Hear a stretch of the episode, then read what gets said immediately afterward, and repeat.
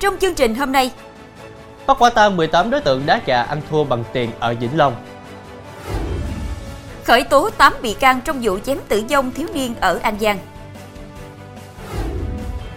Ngọc Trinh tiếp tục bị tạm giam để xét xử vào tháng hai. mười bảy năm xuất khẩu lao động về quê khởi nghiệp thành công với vỏ dừa. Chậu lan hồ điệp chín tầng qua được hét giá hơn ba phẩy tám tỷ đồng ở Hà Nội.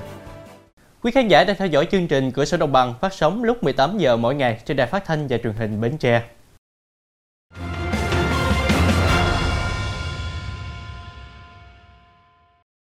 Bắt đầu chương trình hôm nay là thông tin. Một nhóm đối tượng ở các tỉnh Tiền Giang, Đồng Tháp, Kiên Giang và Vĩnh Long tụ tập ở bãi đất trống thuộc thành phố Vĩnh Long, tỉnh Vĩnh Long tổ chức đá gà ăn thua bằng tiền, vừa bị công an bắt quả tang.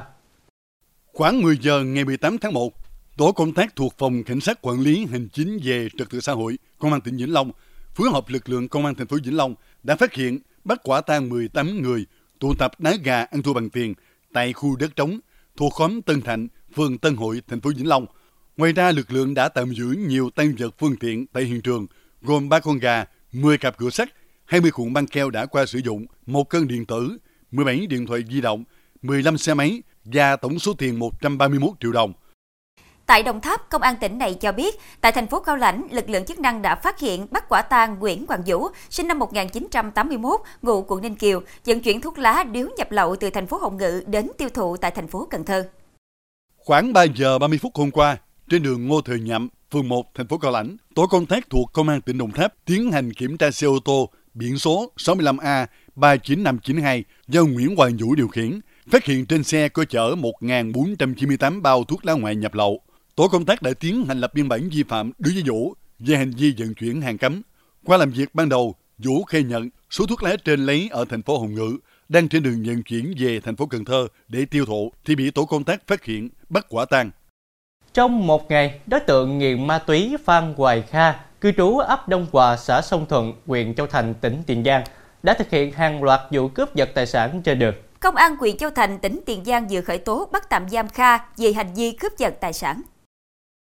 Tại cơ quan công an, Kha khai nhận do không có tiền tiêu xài nên nảy sinh ý định cướp giật tài sản. Chỉ trong ngày mười một tháng một, Kha đã thực hiện bốn vụ cướp giật tài sản trên địa bàn các xã Long Hưng, Đông Hòa. Tài sản cướp giật được, Kha đem bán lấy một phẩy bảy triệu đồng tiêu xài cá nhân. Công an huyện Châu Thành thu hồi một điện thoại di động, tiếp tục củng cố hồ sơ, chứng cứ, xử lý nghiêm đối tượng theo quy định của pháp luật. Liên quan đến vụ án một thiếu niên bị chém tử vong tại khu chợ Mỹ Xuyên thuộc phường Mỹ Xuyên, thành phố Long Xuyên, tỉnh An Giang, chiều qua Công an tỉnh An Giang đã ra quyết định khởi tố vụ án, khởi tố bị can và lệnh tạm giam tám đối tượng về hành vi giết người. Theo Công an tỉnh An Giang, đây là vụ án đặc biệt nghiêm trọng, gây bức xúc trong quần chúng nhân dân. Lãnh đạo Công an tỉnh đã chỉ đạo phòng cảnh sát hình sự nhanh chóng phối hợp điều tra, truy bắt các đối tượng để xử lý nghiêm trước pháp luật. Theo kết quả điều tra ban đầu, khoảng một giờ sáng ngày sáu tháng một tại khu vực chợ Mỹ Xuyên, thành phố Long Xuyên, một nhóm đối tượng rượt đuổi chém một thanh niên sinh năm hai nghìn không trăm lẻ bảy khiến nạn nhân tử vong. Bằng các biện pháp nghiệp vụ, đến khoảng mười một giờ cùng ngày, lực lượng công an đã nhanh chóng xác định và bắt giữ sáu đối tượng và vận động ra đầu thú hai đối tượng liên quan đến vụ án. Hiện Công an tỉnh An Giang đang tập trung lực lượng phương tiện truy bắt các đối tượng còn lại liên quan đến vụ án. Tiếp nối thông tin pháp luật, hôm qua, Tòa án Nhân dân tỉnh Long An mở phiên tòa sơ thẩm tuyên phạt Lê Văn Chiến, năm mươi hai tuổi, ngụ huyện Tân Thành, tỉnh Long An, hai mươi năm tù về tội giết người. Theo cáo trạng, sau khi nhậu xong, Chiến gọi thiếu nữ mười tám tuổi đến giường mít sau nhà để quan hệ tình dục. Do bị cô gái đánh nên Chiến đã gây nên án mạng. Chiến là hàng xóm của chị N, tên gọi tắt, mười tám tuổi, ngụ cùng địa phương. Nhiều lần Chiến đến nhà N dụ cho tiền để được quan hệ tình dục. Tối ngày một tháng mười một năm hai nghìn không trăm hai mươi hai, sau khi nhậu xỉn, Chiến về nhà mở điện thoại thấy cuộc gọi nhỡ của N nên gọi lại, yêu cầu cô gái ra sau vườn mít cách nhà một trăm mét để quan hệ tình dục. Tại đây, do Chiến đã nhậu xỉn nên N không đồng ý mà đứng dậy đi về. Khi Chiến kéo N lại thì bị cô gái dùng tay tát vào mặt. Bực tức, Chiến đè N xuống rồi dùng tay bịt miệng mũi khiến nạn nhân bất tỉnh. Nghĩ N đã chết nên Chiến mang N đi giấu thì trượt chân, làm rơi N trong tư thế nằm sấp dưới máng nước gần đó. Sợ bị phát hiện, Chiến bỏ mặc N tại đây rồi đi về. Do mũi miệng ngập trong bùn nước nên N đã tử vong. Sáng hôm sau, gia đình đi tìm kiếm phát hiện N và báo công an. Đến hai mươi ba giờ năm mươi phút ngày hai tháng mười một năm hai nghìn không trăm hai mươi hai, Chiến đã đến công an xã Nhân Ninh đầu thú, khai nhận toàn bộ vụ việc. Thưa quý vị, tích lũy được một số vốn cũng như kinh nghiệm sau khi đi xuất khẩu lao động mười bảy năm ở nước ngoài, anh Nguyễn Tấn Kỷ, ngụ xã Dục Tượng, huyện Châu Thành, tỉnh Kiên Giang, trở về quê và bắt đầu khởi nghiệp với sản phẩm mùn dừa. Thưa quý vị, tận dụng vỏ quả dừa tươi bị dứt đi, anh Kỷ đã sản xuất ra sản phẩm mùn dừa, vừa cho thu nhập khá cao, vừa góp phần bảo vệ môi trường. Máy vận hành bằng motor quay kéo trục, được gắn với nhiều lưỡi dao bên trong để băm dừa. Mùn dừa được băm nhỏ rơi xuống sàn, còn sơ dừa theo chu kỳ đánh văng ra ngoài, như cách hạt lúa được tuốt ra, rơi xuống sàn, và rơm được đánh ra ngoài vuông máy. Theo anh Kỷ, chiếc máy xây vỏ dừa ước chi phí sản xuất khoảng năm mươi triệu đồng, còn chi phí sản xuất mùn dừa không cao, chỉ tốn tiền điện vận hành máy và tiền thuê nhân công đi thu, chở vỏ dừa. Mỗi bao mùn dừa có giá hai mươi lăm nghìn đồng, trừ chi phí, bình quân mỗi tháng, anh Kỷ lãi hơn hai mươi lăm triệu đồng. Trong phần sau sẽ có tuyên án tù đối với ba cựu công an bắn dê của người dân.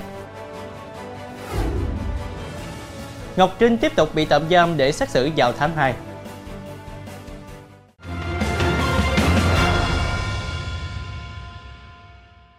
Thưa quý vị, đây là ba cuộc cảnh sát bắn chết dê xảy ra ở huyện Mỹ Đức, thành phố Hà Nội, gây xôn xao dư luận. Hôm qua, Tòa án Nhân dân thành phố Hà Nội đã tuyên phạt Nguyễn Văn Nhân tám tháng tù, Bùi Tiến Tùng bảy tháng tù, Bùi Đình Việt bảy tháng tù cùng về tội trộm cắp tài sản. Theo cáo trạng, vào trưa hai mươi sáu tháng sáu năm hai nghìn không trăm hai mươi ba, Nhân, Việt và Tùng đi ô tô mang theo một khẩu súng hơi vào khu vực núi Màu Gà, thôn Ái Nàng, xã An Phú, huyện Mỹ Đức để bắn chim. Tại đây, ba người này phát hiện và bắn chết hai con dê vì cho rằng là dê núi. Hai con dê bị bắn chết được xác định có giá thị trường là hơn năm phẩy bảy triệu đồng. Tuy nhiên, các bị cáo đã bồi thường cho gia đình bị hại tổng cộng hai mươi triệu đồng. Tại tòa, bị hại cũng xin tòa giảm nhẹ hình phạt cho các bị cáo. Thưa quý vị, Tòa án Nhân dân thành phố Hồ Chí Minh sẽ đưa hai bị cáo Trần Thị Ngọc Trinh, ba mươi lăm tuổi, là người mẫu diễn viên quê Trà Vinh và Trần Xuân Đông, ba mươi bảy tuổi, ngụ quận bảy, thành phố Hồ Chí Minh ra xét xử về tội gây rối trật tự công cộng. Riêng bị cáo Trần Xuân Đông bị xét xử thêm tội sử dụng tài liệu giả của cơ quan tổ chức. Phiên tòa sơ thẩm của Tòa án Nhân dân thành phố Hồ Chí Minh dự kiến diễn ra vào ngày hai tháng hai tới đây. Trước đó, Ngọc Trinh bị Công an thành phố Hồ Chí Minh khởi tố và bắt tạm giam từ ngày mười chín tháng mười năm hai nghìn không trăm hai mươi ba. Hiện Ngọc Trinh đang bị tạm giam tại trại giam Chí Hòa, Công an thành phố Hồ Chí Minh. Theo cáo trạng, Ngọc Trinh không có bằng A hai, nhưng vào các ngày năm sáu tháng chín năm hai nghìn không trăm hai mươi ba và ngày sáu tháng mười năm hai nghìn không trăm hai mươi ba, Trinh đã bàn bạc cùng Đông điều khiển xe phân khối lớn và thực hiện các động tác lái xe nguy hiểm như thả hai tay, nằm quỳ trên yên xe, trên nhiều tuyến đường giao thông công cộng thuộc địa bàn thành phố Thủ Đức, thành phố Hồ Chí Minh. Chuyển sang thông tin đáng chú ý khác, Công an thành phố Thuận An, tỉnh Bình Dương đang tạm giữ bốn đối tượng để mở rộng điều tra hành vi bắt trối đánh một nam thanh niên rồi đưa lên xe ô tô biển số nước ngoài chở đi. Theo thông tin ban đầu, vào chiều mười tám tháng một, đội cảnh sát giao thông trật tự Công an thành phố Thuận An đang tuần tra thì được người đi đường báo tin có một nhóm người vừa đánh một thanh niên, bắt trói và đưa lên chiếc xe ô tô gắn biển số nước ngoài, chạy về hướng ngã tư năm năm mươi. Tổ tuần tra truy đuổi đến đường D T bảy bốn ba, đoạn thuộc khu phố hai, phường An Phú, thành phố Thuận An, sau đó ra hiệu lệnh dừng phương tiện để kiểm tra. Thời điểm này, trên xe có năm thanh niên, trong đó có một người ngồi hàng ghế sau bị trói tay chân bằng dây rút, miệng đang chảy máu. Chiều qua, sau khi phát hiện khoảng hai trăm tám mươi bảy ki lô gam nghi là chất ma túy ở xã Bình Hải, huyện Bình Sơn, tỉnh Quảng Ngãi, lực lượng chức năng đã khẩn trương xác minh, điều tra làm rõ nguồn gốc, xuất xứ của các gói bột này. Cụ thể, các chiến sĩ bộ đội biên phòng cùng lực lượng cảnh sát biển được chó nghiệp vụ đi tuần tra, tìm kiếm trên các đồi núi, bụi cây ở gần khu vực gành Nước Nhi thuộc thôn Phước Thiện, xã Bình Hải, huyện Bình Sơn, nơi phát hiện các gói bột màu trắng nghi ma túy. Bộ đội biên phòng tỉnh Quảng Ngãi đang khẩn trương xác minh, điều tra làm rõ nguồn gốc, xuất xứ của các gói bột màu trắng nghi là ma túy được phát hiện tại bờ biển xã Bình Hải, đang chờ kết quả giám định từ cơ quan chuyên môn. Thưa quý vị, nhiều ngày trở lại đây, chậu lan hồ điệp mạ vàng hai mươi bốn carat được ghép từ hơn hai nghìn cành hoa đang thu hút được sự chú ý của đông đảo người dân ở Hà Nội. Chậu lan hồ điệp chín tầng có tên gọi Cửu Long Tranh Châu. Hiện chậu hoa này đang được đơn vị sản xuất rao bán với mức giá ba tỷ tám trăm sáu mươi tám triệu đồng. Chậu lan này có phần chậu phía dưới được dát vàng hai mươi bốn ca, phần trên được tạo nên từ hai nghìn sáu trăm tám mươi sáu cành hoa lan hồ điệp Đà Lạt, với màu chủ đạo là trắng, tím và vàng. được xếp xen kẽ từng tầng.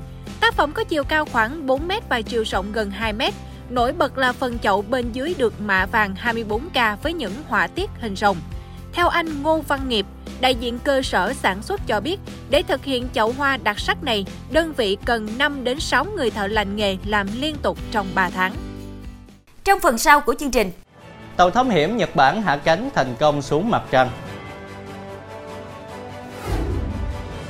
Gia tăng các ca bệnh liệt dây thần kinh số bảy khi thời tiết lạnh.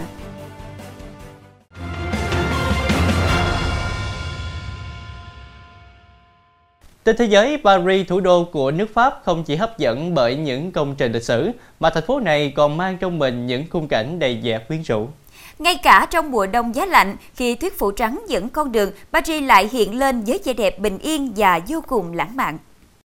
Nhà thờ Sacré-Cœur trên đồi Montmartre huyền ảo, trong tấm áo khoác màu trắng, những lớp tuyết mỏng mềm phủ lên những con phố cổ kính, bến tàu điện ngầm, tạo nên một không gian bình yên, thanh lịch và trang nhã. Nhiều người dân địa phương và du khách đã đổ về các tượng đài và công viên địa phương, tận hưởng không khí mùa đông trong lành và ghi lại những bức hình kỷ niệm về khung cảnh thần tiên của thủ đô nước Pháp. Một lễ ban phước đặc biệt vừa được tổ chức tại thành phố Madrid của Tây Ban Nha vào ngày mười tám tháng một. Điểm thú vị là buổi lễ không dành cho người dân thành phố mà dành cho những thú cưng của họ. Từ sáng sớm, nhiều người dân của thành phố Madrid đã dẫn những thú cưng của mình đến nhà thờ Saint Anthony ở Madrid để tham gia lễ ban phước đặc biệt. Buổi lễ nhằm tưởng niệm Thánh Anthony, người được cho là đã sống ở Ai Cập vào thế kỷ thứ ba và thứ tư sau công nguyên. Ông cũng được coi là vị thánh bảo trợ của động vật, vì luôn chăm sóc và bảo vệ chúng. Thái Lan đã phát hiện trữ lượng gần mười lăm triệu tấn lithium tại Ruang Khed và bang Ithum tại tỉnh Phan Nga, góp phần củng cố mục tiêu của Bangkok trở thành trung tâm sản xuất xe điện trong khu vực. Lithium vốn được mệnh danh là vàng trắng hoặc dầu mỏ của thế kỷ hai mươi mốt. Việc khám phá mỏ lithium nói trên đồng nghĩa Thái Lan trở thành nước có nguồn tài nguyên lithium lớn thứ ba thế giới, chỉ sau Bolivia và Argentina. Sau hành trình ba trăm tám mươi nghìn ki lô mét trong bốn tháng, đến không giờ hai mươi phút sáng ngày mười tháng một theo giờ Nhật Bản, tàu vũ trụ Slim của cơ quan hàng không vũ trụ Nhật Bản đã thực hiện thành công sứ mệnh quan trọng cũng là khó khăn nhất, đó là hạ cánh an toàn xuống mặt trăng. Động thái giúp Nhật Bản trở thành quốc gia thứ ba trong thế kỷ này và là quốc gia thứ năm trên thế giới sau Mỹ, Nga, Trung Quốc và Ấn Độ có thiết bị đáp xuống bề mặt vệ tinh tự nhiên của trái đất.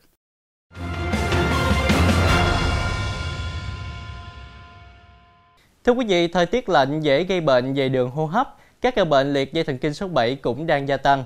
Không chỉ người lớn, nhiều trẻ nhỏ cũng bị liệt dây thần kinh này nếu không được chú ý giữ ấm trong thời tiết lạnh. Bệnh viện Đa khoa Phú Thọ mới đây tiếp nhận trường hợp bé gái hai tuổi nhập viện trong tình trạng méo miệng, không thể nhắm kính mắt do bị lạnh đột ngột khi ba mẹ cho đi xe máy vào buổi tối.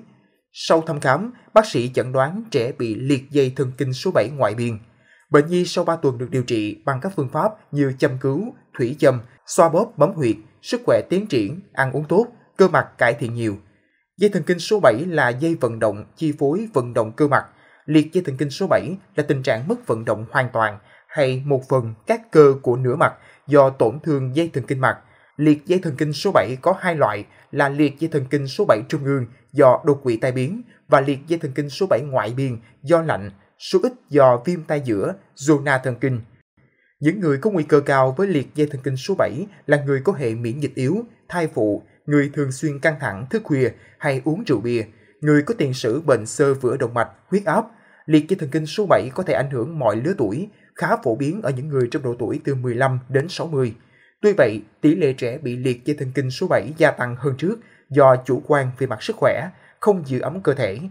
Từ những trường hợp này, bác sĩ khuyến cáo bậc phụ huynh có con nhỏ vào mùa thu đông cần chú ý các biện pháp giữ ấm đầu mặt, cổ cho trẻ. Khi trời lạnh, tránh mở cửa đột ngột để gió lạnh tạt vào mặt trẻ. Nên hạn chế cho trẻ nhỏ ra ngoài vào buổi tối.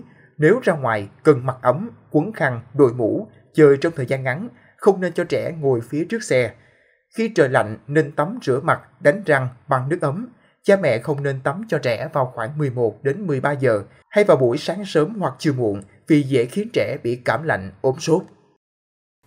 Thưa quý vị, bệnh liệt dây thần kinh số bảy dù không quá xa lạ nhưng lại gây ảnh hưởng đáng kể đến sức khỏe người bệnh, đặc biệt đối với người phát hiện bệnh muộn. Hy vọng rằng những thông tin vừa rồi sẽ phần nào giúp quý khán giả có thêm kiến thức và cách phòng ngừa căn bệnh này. Thông tin vừa rồi cũng đã khép lại chương trình hôm nay. Hẹn gặp lại quý khán giả lúc mười tám giờ ngày mai trên Đài Phát thanh và Truyền hình Bến Tre. Quỳnh Như, Thanh Nhã xin kính chào tạm biệt và kính chúc quý khán giả có một buổi tối với thật nhiều niềm vui.